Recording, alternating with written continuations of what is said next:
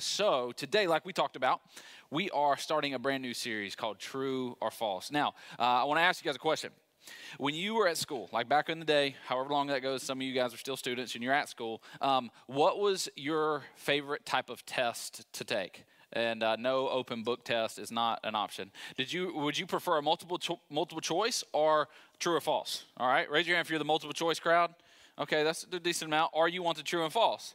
Yeah, I don't know why you would want not true or false. Like, there's a 50% chance of getting it right. Like, that was for me. I was like, I can at least kind of maybe guess and get a few right here on this. Um, how many of you were the type of people when it came to school, like you were really good at knowing the knowledge and knowing what was there, but when it came test taking time, you were just a bad test taker. Like you knew it, but when it came time to take the test, it was like you just started sweating and, and you don't know what it was. You just had a really hard time with tests. That's you. Raise your hand. Be willing to admit it. Okay.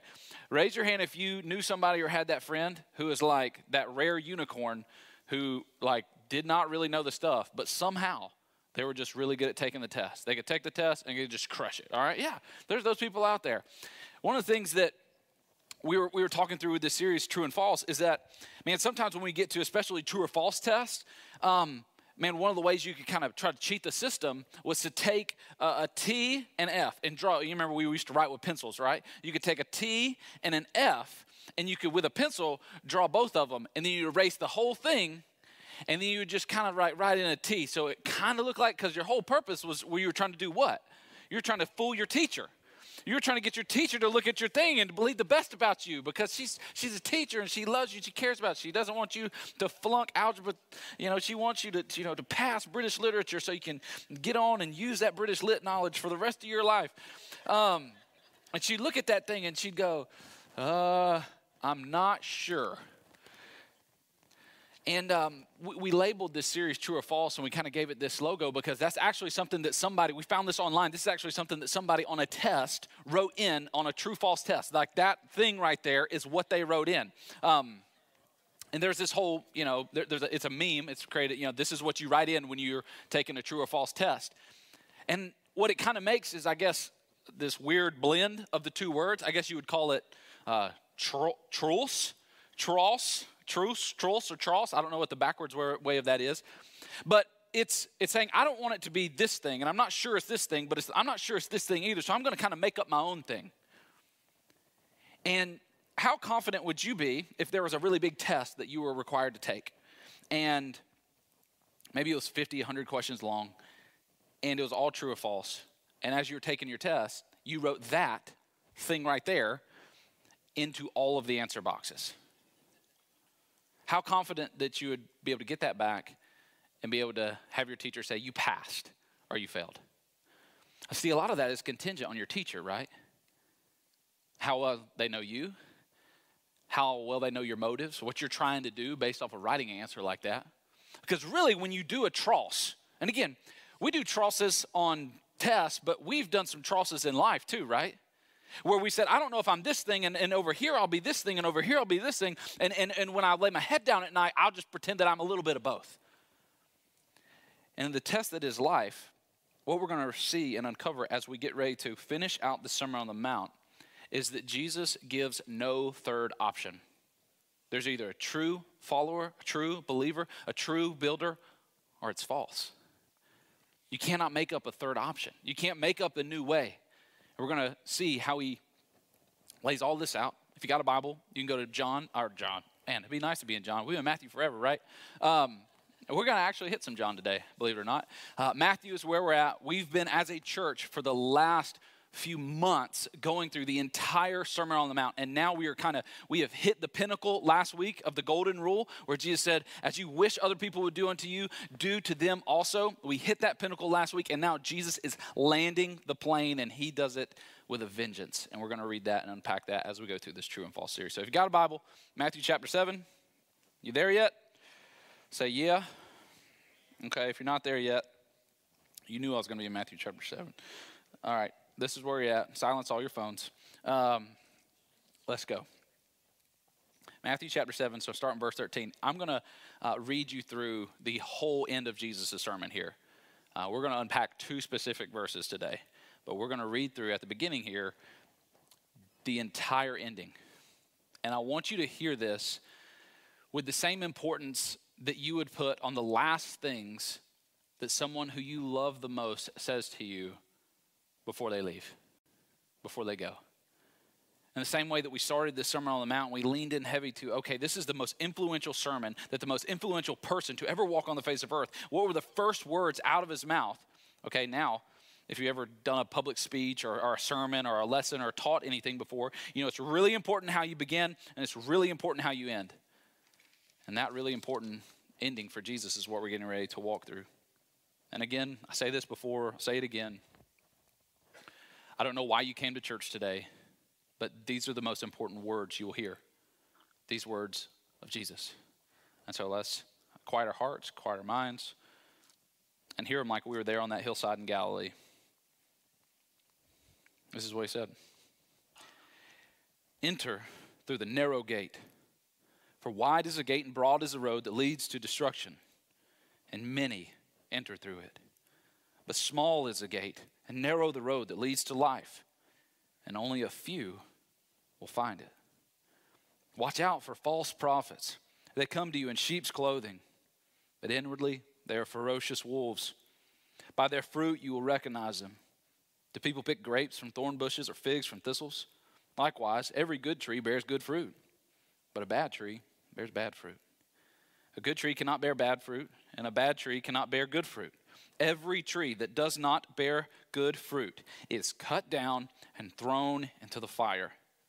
Thus, by their fruit you will recognize them. Not everyone who says to me, Lord, Lord, will enter the kingdom of heaven, but only he who does the will of my Father who is in heaven. Many will say to me on that day, Lord, Lord, did we not prophesy in your name and drive out demons and perform many miracles? Then I will tell them plainly, I never knew you. Away from me, you evildoer. Therefore, Everyone who hears the words of mine and puts them into practice is like a wise man who builds his house on the rock. The rain came down, the streams rose, and the winds blew and beat against that house, yet it did not fall because it had its foundation on the rock. But everyone who hears these words of mine and does not put them into practice is like a foolish man who built his house on the sand.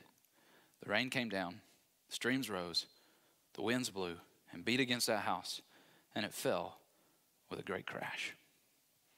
And when Jesus had finished saying these things, the crowds were amazed at his teaching because he taught as one who had authority and not as their teachers of the law.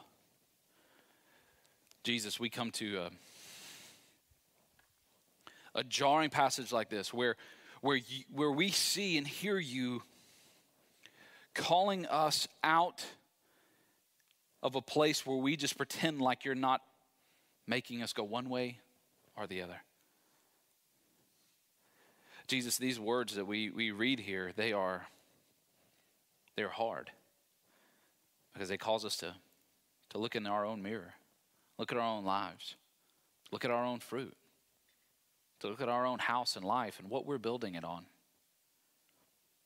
to take a moment and look at the path that we have found on, to look at what we're pursuing, what we are entering through, what we are hoping in. And Jesus, I pray that through your words today that that everybody here and all those watching, all those listening after the fact, that we would understand the implications of whether we find what is true or false. And so, Jesus, I pray today specifically that for my friends here today who are confident in who you are and who they are in you, that they're not, that, there wouldn't be an unnecessary fear that is created in there to doubt their salvation. And I pray also for anybody here today who is unnecessarily believing that there are things between you and them that are secure they, that they would not be falsely and comfortably just lulled into believing that those things are all good when they're all not. Help us to see what path we're on. Help us to see what gate we've walked through and to see you most importantly. In your name, amen. All right, so I don't normally do this, but I'm going to give you the whole point right out of the gate. All right, I'm going to give you the whole point right out of the gate, no pun intended, and we're going to continue to walk through this for the rest of the day. Again, I've got two main verses of scripture that we're going to unpack. And again, I don't know what you showed up to looking forward to MCC, but man, at the end of the day, this is this is a Bible church, and and, and I am just a just a helpless little messenger who is coming and bringing you the words of Jesus, and we're going to talk about what they mean and what they mean for our lives, and we're just going to let the cookies crumble where they do. And, and, and, my hope and my prayer is that you can find in MCC a place that goes, hey, we're going to take Jesus at what he says. We're going to treat this word like he actually said it, like he actually meant it. We're going to take it at face value and then ask that really big question, which is if this is really true, what in the world do I do with it? And that's the big giant question. Do I really believe that these are the words of Jesus? Do I really believe that this is the word of God? And if I do, then what do I do about that? And so we come to this passage and we hear Jesus uh, making this very bold point that is actually not a new point, but he makes this really big point here, and it's this that for us, regardless of whatever road you think you on, neutral is not an option. Neutral is not an option. He makes that really clear through this passage, everything that we read. He says there's a wise and foolish builder. And then before that, he said there's true and false disciples. And then before that, he said there's true and false prophets. And then he said before that, there's a, a, a false gate and there's a true gate. So he comes to us today and he says the same thing to every single one of us. He says there are two paths that you can go down there's a true way and a false way. And today, what I want to do, again, despite how quote unquote saved you thought you were when you walked in here today, I want us to just pause and really take a true assessment of what path we are on. Like you owe it to your, yourself, you owe it to your family, you owe it to your legacy, and what you will leave behind to make sure that you're on the true path. Because, friends, neutral is not an option. And that's nothing new. Um, what Jesus comes to here as he culminates the Sermon on the Mount is actually him just picking up on a theme that God has put in place really since the beginning of time that neutral is not an option. One of my favorite verses on this is Joshua 24, verse 15. Uh, I'm going to show it to you guys on the screen. Don't necessarily have time to unpack a ton of it, but, but I want you to be able to see this reality that Jesus isn't coming and doing this new teaching. That God was just kind of like all before Jesus going, okay, you kind of just, you know, figure it out, do what you want to do, and at the end, I'll just kind of judge you based off of whether or not you did a lot of good things and your good outweighs your bad, and then you can come on and find me. No. He says there is actually a different thing than that that determines where you spend your life with, has everything to do with God. What he says is real, not what we think. So in Joshua 24 15, he says this But if serving the Lord seems undesirable to you, then choose for yourself this day whom you will serve, whether the gods of your ancestors who served beyond the Euphrates or the gods of the Amorites in whose land you are living. But as for me and my household, we will serve the Lord. I love this passage. And I want you to see something really early on at the beginning of it, okay? He says, But if serving the Lord seems undesirable to you, not if believing the Lord seems undesirable to you, which is, is going to be key in this whole passage where we begin to unpack whether or not you're actually through the gate and on the narrow path. It's not just about believing, it's not about just in your head going, Jesus is Lord.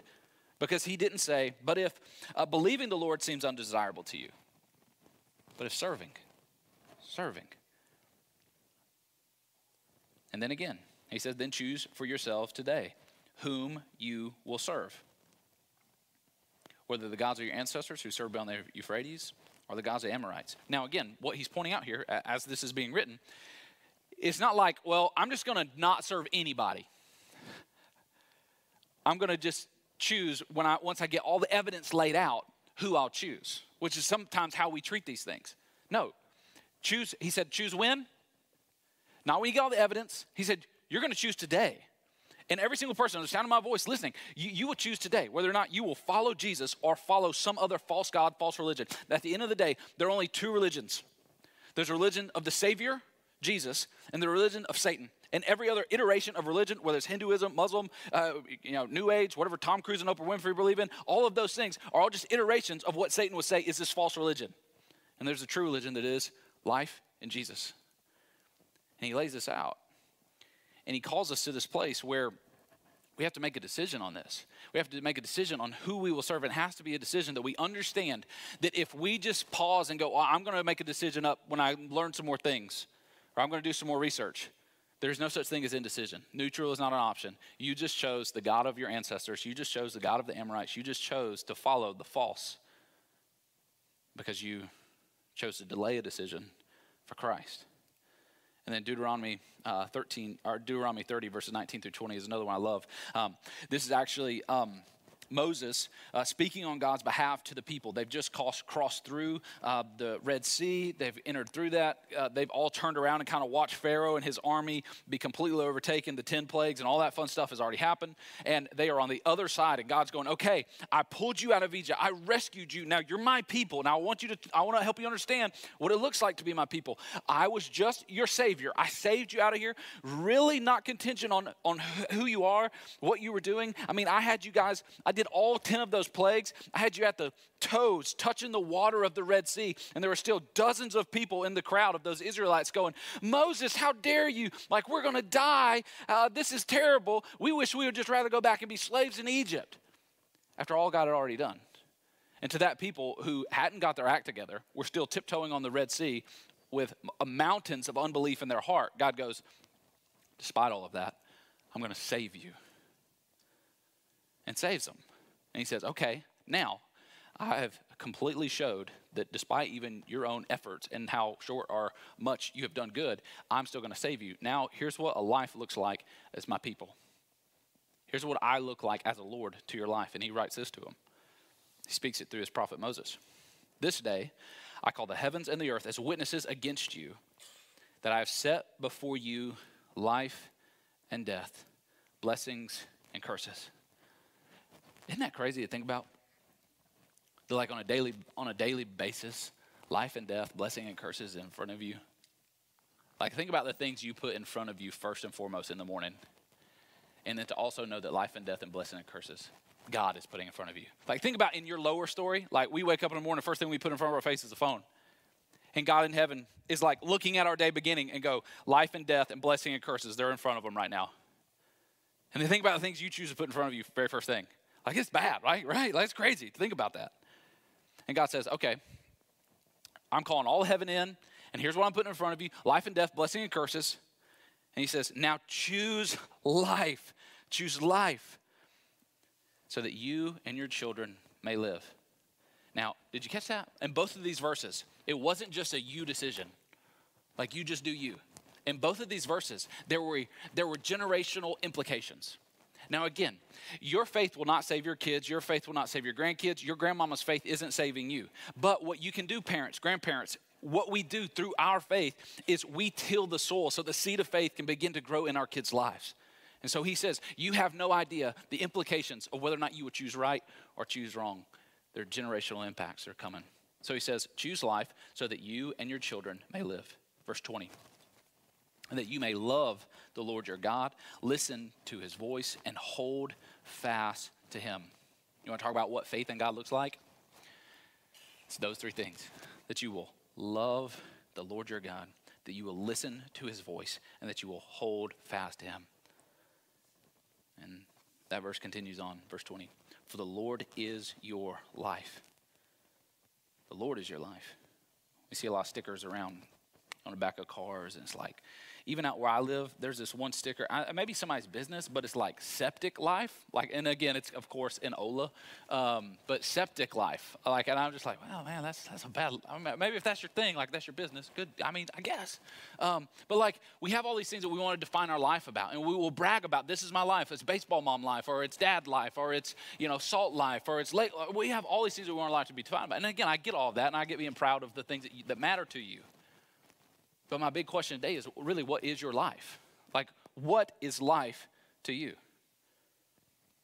God says, as He's making this promise, I think He's trying to make with us as well. He says, For the Lord is your life, and He will give you many years in the land He swore to give your fathers, Abraham, Isaac, and Jacob.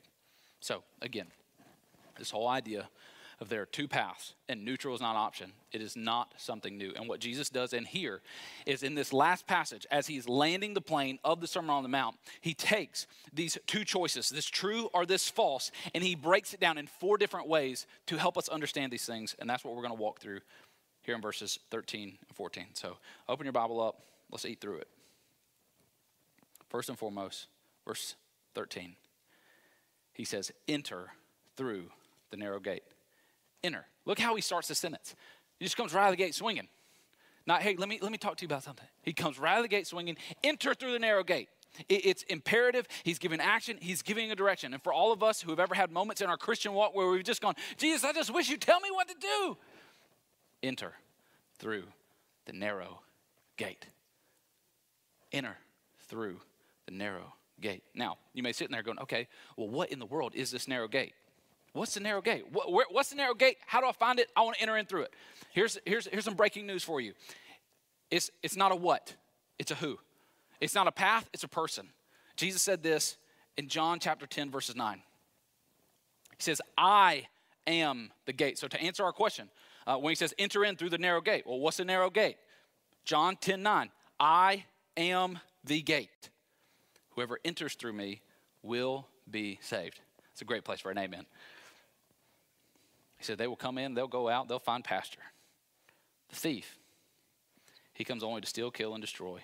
But I have come that they may have life and have it to the full. Now, most of all, all of us in the room, we would say, Man, I want to have life. I want to have life to the fullest, right? Like we would all kind of agree on that. But he says, Okay, the way to get into that life is to go through the gate. And the gate is Jesus. Jesus made it very clear. He said, I am the way, I am the truth, I am the life. Nobody comes to the Father except through me. He, he, you know, that's one of the things that Christianity gets picked for. It's way too exclusive. Yes. If you were if you were God of heaven and you sent your son to die on a cross, and that was the, the thing that you did, you would make coming and gaining access to you very exclusive as well if you traded in what he traded in. You would be exclusive too. And trust me, you want a God who's exclusive. Because that means he's just. That means he loves. That means he cares. So he says, enter in through the narrow gate. That's what he tells you to do. Very, very blunt. Just boom. That's right. And everything that he, we, all the next examples we'll talk through, they're all expounding on that enter in through the narrow gate. He tells you why you need to enter through the narrow gate. And next, next part of that, next, next thing after the comma. For wide is the gate and broad is the road that leads to destruction. All right? Again, let's take it kind of word by word. For wide is the gate. There's a wide gate and there's a narrow gate. Now, I thought Jesus was the gate. So is there a, a, a wide way to Jesus and a, and a narrow way to Jesus? What are we after there? Because he says there, he says enter in through the narrow gate, but then he says there's there's a wide gate. And again, we talked about this a little bit already. Neutral's not an option. And so if you're here and you just you never choose Jesus, well, friend, like you've already entered in through the wide gate. You're, you're already on the broad path. There's exit after exit after exit, and you've already probably experienced some of those exits, and there's, there's some things that, that Satan has tried to get you to stay on that broad path, but there is this broad path. He talks about these two gates.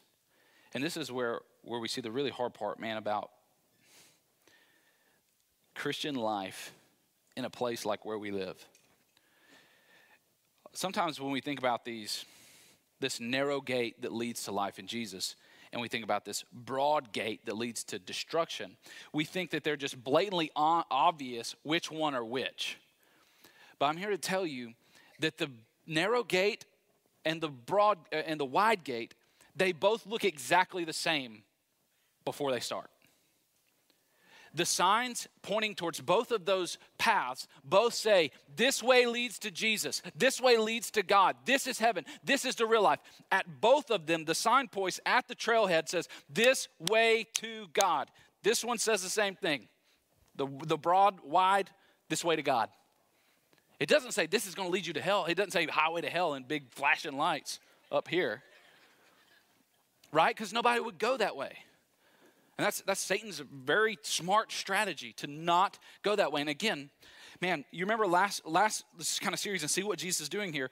Last series we all talked about our insecurities. We, we talked about how um, Jesus wants to meet our insecurities, insecurities around uh, finance, insecurities around money, insecurity around our, our anxiety and our nervousness about what people will think about us by what we have. Do we fit in? Do we measure up? Insecurities that cause us to judge other people. Insecurities that, that make us not ask, seek, and not God in prayer. But I want you to see in the same way that Jesus takes what the enemy meant for evil and he uses it for good. Satan does the exact same thing. He runs Jesus' same playbook, it just in the opposite direction. Let me explain that to you. Satan will say, I'm going to take what my enemy, Jesus, meant for good, and I'm going to use it for evil. And so at the big, at the at the signpost of the entrance to the place he's headed, he writes Jesus' name. Said this, this will lead to him. He's not scared to use his name. He's not scared to talk you into like, I want you to like think this is it. Now again, his Jesus is a false representation. And this is where like churches, and we're definitely going to get into this, man, I, I hope you come. Like I really, I was planning on talking about the narrow and wide gate today in combination with true and false prophets. But the more I started learning about false prophets and the damage that it has on the local church, man, the more I was like, this has to be its completely own standalone thing. So um, I know next week is Thanksgiving week. So uh, bring your auntie and your grandmama and everybody else who's eating Thanksgiving at your house and let, come hang out with that. And they're, you know, maybe you get them to change churches when they go home. Um, but that's going to be fun to talk about next week. What Jesus is saying here, though, is in, in, in, in all these circles that we do life and faith in, there's a full gospel that realizes there's a gate and then a path.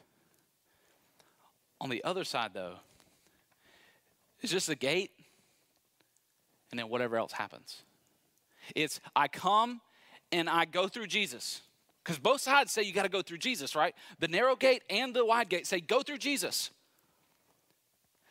One side, though, says the, the narrow side says, go through Jesus and then get prepared to live a life where you take up your cross, you die to yourself, and you follow Him.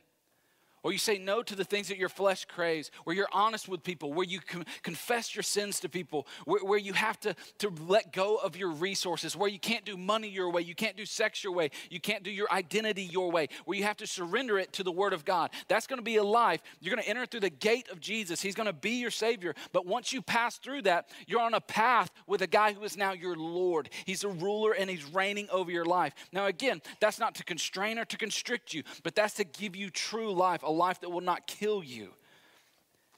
And that's, that's the narrow gate that leads to that narrow path.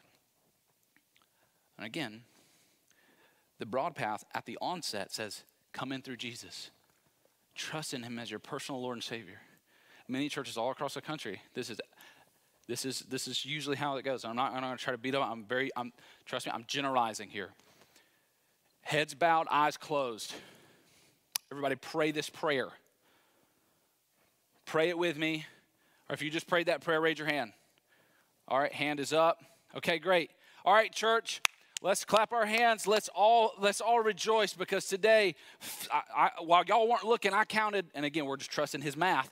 I counted 53 people who gave their life to Jesus and eternally secure today. Because because a, a, a prayer and a hand. And in many of churches all around us, there are people who, if I sat, if you sat down with them, you would say, okay, on a scale of one to 10, how secure are you in your eternal salvation in Jesus? They would maybe go, yeah, I'm seven or eight. You go, why? Some people will go, because I did a lot of good things. And you're like, you're secure in your good things. That's not, that's not good. And then some people will go, well, I prayed a prayer when I was four. Or, or I prayed a prayer when I was 13 at camp. And what's really dangerous, man, and I, and I just say this as a guy who's seen some stuff of life and, and experienced some things. Like, I'm, I just personally, and again, as I take scripture as what it is, I think it's very dangerous to say that my faith is secure because of my decision. My faith is secure because of something that I like. I, I prayed that prayer, so I'm good with. I'm good with that. And again, that's why I go back to, that's why I read you the Deuteronomy verse. I, I love Jesus. I listen to Jesus. I'm holding fast to his practices. That's why I go, okay, maybe there's something more than just I prayed this prayer because we've all been around those people. And man, I've been this person too, where I prayed that prayer and then you looked at my life that was supposed to be on this now path, this straight and narrow path where there was supposed to be pressure from the outside to Jesus to mold me, shift me, and change me into who he actually is, not the best version of me to change me into who he is. So that, that what Paul said was true of his life, that is no longer I who live, but it's Christ who lives in me, that would be me. Because it's actually him living through me. So that's him on that sports team. It's him in the boardroom. It's him as an Uber driver. It's him delivering that food. It's him at the PTA meeting, praise God. It's him in traffic. And then we come over here, we get we enter in, and we're Jesus, And then we've all been these people, we've all been around these people who you enter in, and maybe I prayed the prayer, I went forward at a camp, I threw a log into a fire at some men's retreat or something, and then I'm in here, and my life is still exactly the same. There's no change, there's no repentance. Uh, I think like everybody else thinks. I spend money the way everybody else spends money. I'm hungry for the th- same things that all the carnalness of the world at once. I talk the same way to my wife. I raise my kids the same way. I go to the same stores. I buy the same things. I, I think the same way. My, my, my, operating system is still based off of my flesh, not on the flesh of the one who was torn, whipped, and beaten to give me a new life that was completely, radically different than what this life was. And so, what we do is we take this narrow path and this narrow gate that is Jesus is my Lord and He is my Savior. And many people, we end up here just saying, Jesus, you are a great Savior.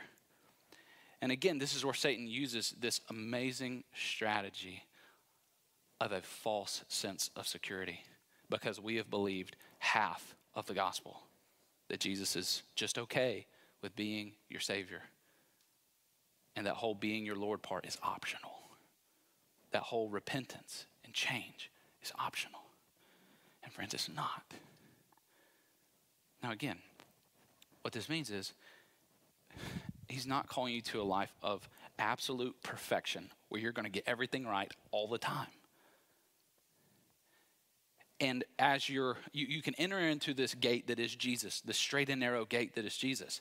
And what I'm not saying, don't put these words in my mouth, I'm not saying this, that once you sin, you've got to go, oh crud, like I better, I, I got to get on this end quick and ask for forgiveness because if I get hit by a bus or train or lightning, before I ask for forgiveness of this sin, I'm going straight to the highway of hell again.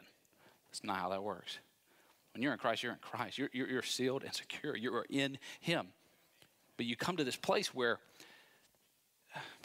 this path has got to be hard. Uh, the translation that, that, that I'll, show you guys, well, let's go ahead and throw up um, Matthew 7 14. Matthew 7 14, the, last half of this, he says, Hey, you know, this is the broad path, this is what it looks like. But then he tells us what this small gate, this narrow gate looks like. He says, But small is a gate and narrow the road that leads to life, and only a few find it. So he says, Small is the gate, narrow the road. Small is the gate, narrow the road. If you're reading in the NIV, if that's your Bible, your Bible translates um, that word narrow as narrow. It's a Greek word called thibo. Thibo. The ESV, it translates that as hard. So it would say the gate is small and the road is hard. That Greek word thibo, other places where it's translated in Scripture, actually where it is the way is most translated. This is this is kind of it makes me nervous because I don't know what this means yet, and I'm okay with telling you that the way that that word, thibo, is most translated in Scripture in the New Testament is afflicted. and I don't know if the translators, like, were just like, I don't know, if they were scared to put that in there, because they put it in in other places, but read it with that word. But small is the gate, and afflicted is the road that leads to life. Other times it's translated as pressure, other times it's distressed.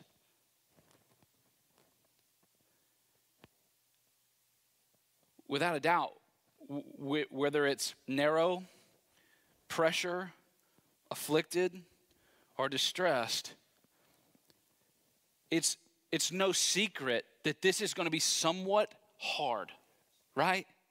It's not going to be the, this is not going to be the easy thing. And I think the one that, that most like draws connection with me is the word pressure because I see the, I, and I see and I've felt my life on the broad path. And the times when I go back and I look at my own life and I know for sure, like, man, those were some broad path seasons of my life. There were moments where there was no pressure. It was, you're a completely different person at church than you are in literally every other environment. And I felt no pressure to change. That's what I saw everybody else do. And so I just felt no pressure. It was the times in my life where I, was doing things I knew I shouldn't be doing. And, and, and just in that season, there was no pressure. I wasn't walking with God. There, there was no pre- there was no pressure. It was just, hey, just be you, do you, man. You got your thing. And again, this is in, in a lot of churches. It's just, just like we're just going to fling the door open, and everybody's welcome. And man, MCC, hear me on this. We are a come as you are church. But again, we would believe in a half gospel if we just believed and said, come as you are, stay as you are, no pressure.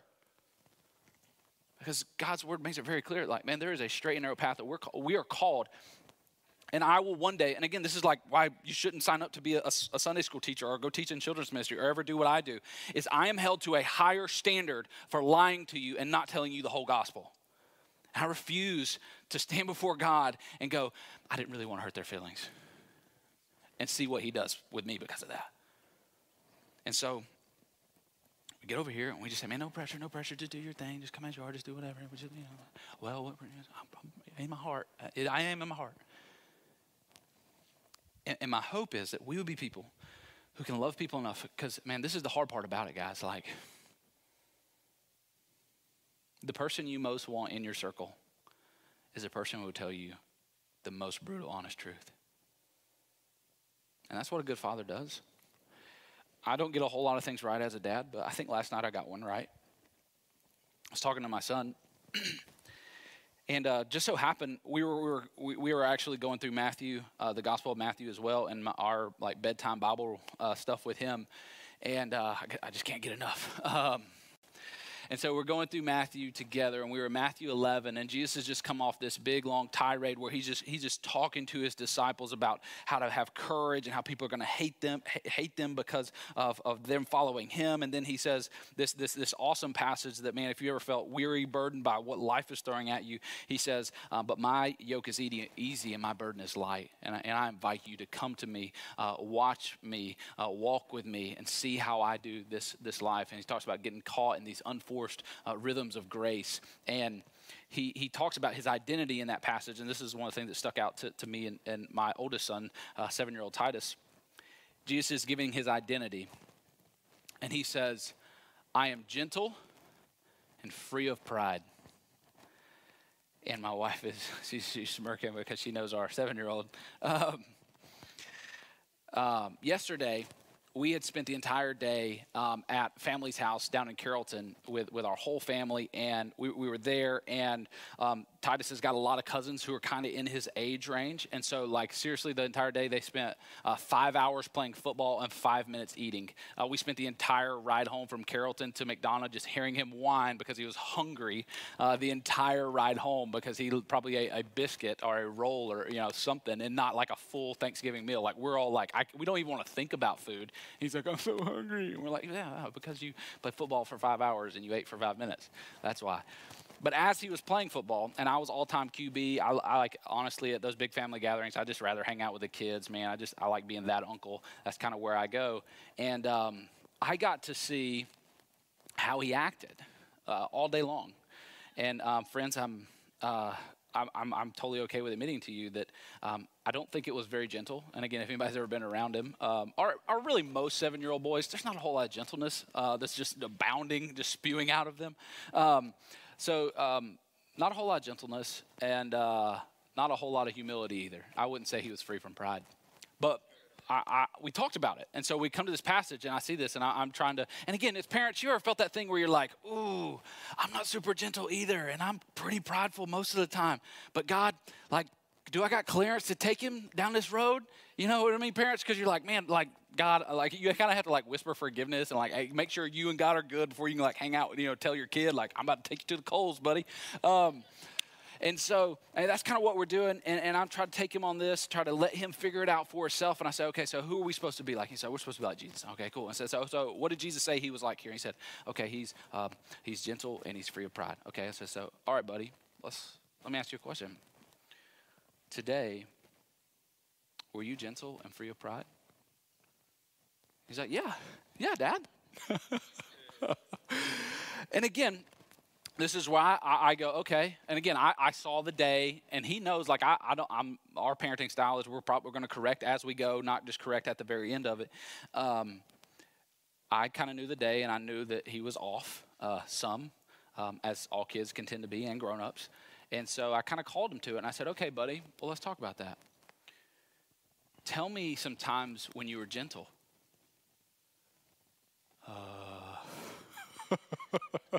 it's just crickets in his bedroom. Um, and uh, he says, I don't, I don't really know. And I go, okay. Well, talk to me about some times. I said, being free of pride means being humble. Okay, so talk to me about some times uh, today when, when, you were, when you were being humble. And he goes, uh, I don't know, Dad. And so I pause for a second. Okay, okay, good, buddy. I'm, I'm glad you're being, being able to be honest with yourself right there. Uh, so I say, um, okay, well, talk to me about um, the opposite of being gentle is being rough.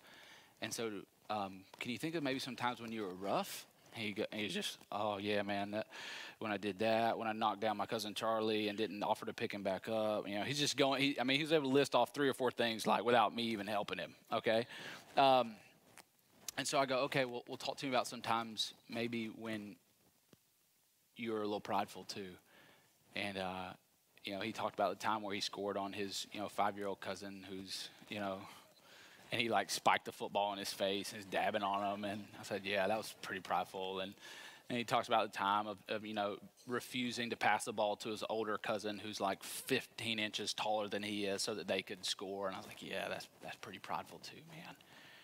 And we just had a good conversation on that about like how, man, at the end of the day, and again, this is really important at the end of the day. At the end of the day, we can go back, and if we just go on our gut feeling, man, oftentimes we just want to believe the best about ourselves, right? We want to go, man, I did pretty good today. Like, yeah. And we don't go through the details. And man, the devil is in those bad boys too, isn't he? And when you start to have, and, and again, this is where you ask the question how do I figure out if I'm on the straight and narrow path? How do I figure out if I've gone through the gate of Jesus and I'm here? Here's how you do it you talk to the Father and you get in His Word. Because uh, otherwise, like Titus is just going to bed going, Yeah, I, I, I was gentle and humble. But if he doesn't have the presence of his father in the room, and if he doesn't have the scripture to be able to look at and see who Jesus is, then he, like me and like you, we don't have any hope of really knowing if we're wandering around aimlessly on the broad path or we're actually walking the hard, pressure filled, but absolutely best life that is available to us through the narrow gate on the narrow path. And my prayer is that you would find some people in your life who love you enough to tell you the truth about you. And if you don't have that yet, we need to get you in a group because that's where that happens. That's where people, man, I, I think about a, a, an instance recently, man, where you know, we had some people in our group and we just, you know, some certain things happen, you can just kind of see. Like you get around people enough, you can tell where they're carrying a burden they shouldn't be carrying. And you ask and you lean into those things and you pray with each other and you walk through those things and you, and you call sin sin and you, and you call grace grace and you help walk together through things. And my hope is that every single one of us, and even, and look, some of you, man, I think one of Satan's best, and he's winning so good. And this, honestly, people watch online or people listen to the podcast. The reason I worry about you the most is because I know you're isolated. I know you feel lonely. And Satan some of, has done some of his best work in my life when I was away from the pack, when I was away from the, the tribe, when I was away from the family. And um, I don't know what we can do. I don't know how we can help, but my heart breaks, not just for the people who, who only watch online, but my heart breaks for the people who only come in person maybe like once every other month. Because I, I fear that all those times in between, well, well, where are you gathering around people to be able to call you to the mat? Where are you gathering around God's word to show you, um, not in a like, how dare you mess up and, and not measure up to who God's calling you to be, but friend, look at what is offered to you. To be able to hold God's word open and go, this is what's available to you. Surrender to it, surrender to it, follow after this. And that's, that's why my heart, my, my, I get nervous.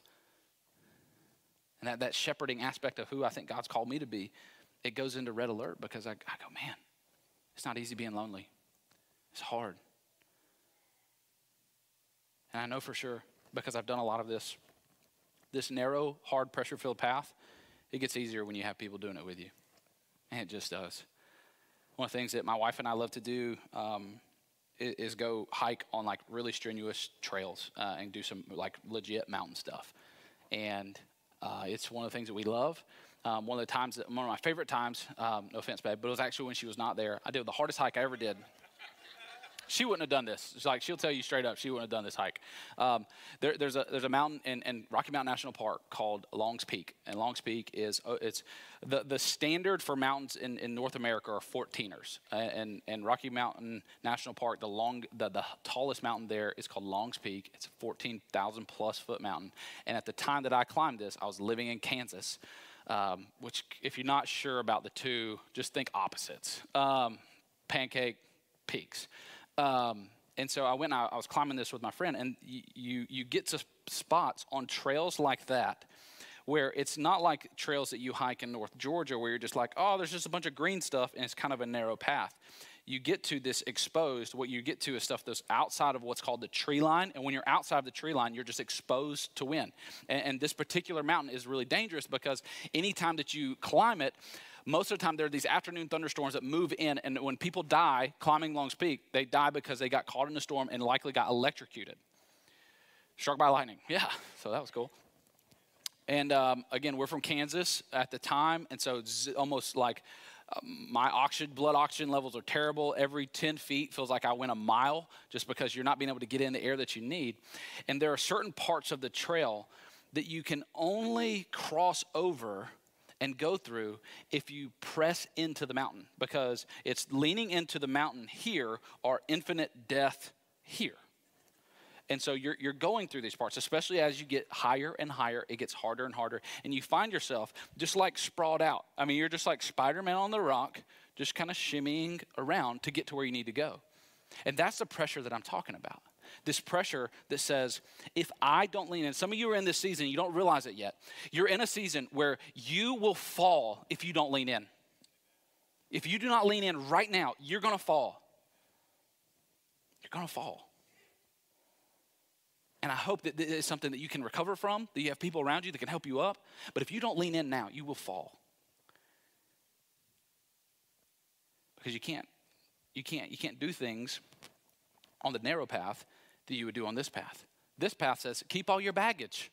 You don't got to let go of that debilitating belief. You don't got to let go of that habit or that sin. You don't got to let go of any money. Like God says, give out of the generosity of your own heart. And until you're generous, don't give. Until you have joy in your heart, don't give. Don't ever sacrifice. You know, whatever. Until you feel happy about it, don't do it. No. See, the narrow path is going to put pressure on you. And that's kind of, I mean, honestly, like if you want to know, like, how do I know if I'm there? You feel pressure good pressure. The pressure that kind of creates diamonds. The pressure that creates a, a sold out follower of Jesus who makes a durable difference in this world, whose kids love Jesus, who their kids love Jesus, who leaves a legacy of their faith behind. And that's a life I want for us. That's a life I want for you.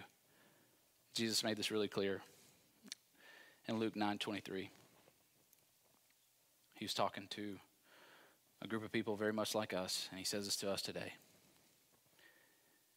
He said to them all, you included, Whoever wants to be my disciple must deny themselves, take up their cross daily, and follow me. Take up their cross daily and follow me. And friend, taking up a cross daily and following Jesus is never going to be easy. It's going to be dying to yourself. My prayer is that you love the one who died for you enough to die to yourself. And today we're we've been talking about this whole path thing this, this, this broad path that leads to destruction, this narrow path that leads to life. And today you're going to get to see with your very own eyes what it looks like for someone to walk that path. Today I'm going to get to share a little bit of the story uh, of a man named Leon. Uh, Leon um, and his and his wife they showed up at MCC not too long ago after a really really hard time. It was a really hard time because uh, they had just lost a daughter who didn't see her first birthday.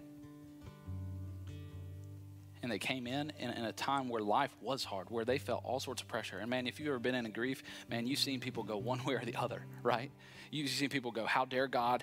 He hates me. How could he do something like this? And they get angry with God and they go run, run 100 miles an hour in the opposite direction from God down the broad path. But by the grace of God, that was not his story. That desperation led him to say, I've got to take this pain and brokenness and find some sort of hope. And by the grace of God, he came in and I was able to meet him and talk with him, and he shared a little bit of their story. And here at MCC, we have this uh, thing called Grief Share for people who are going through uh, losing a loved one, losing um, someone that they desperately cared about.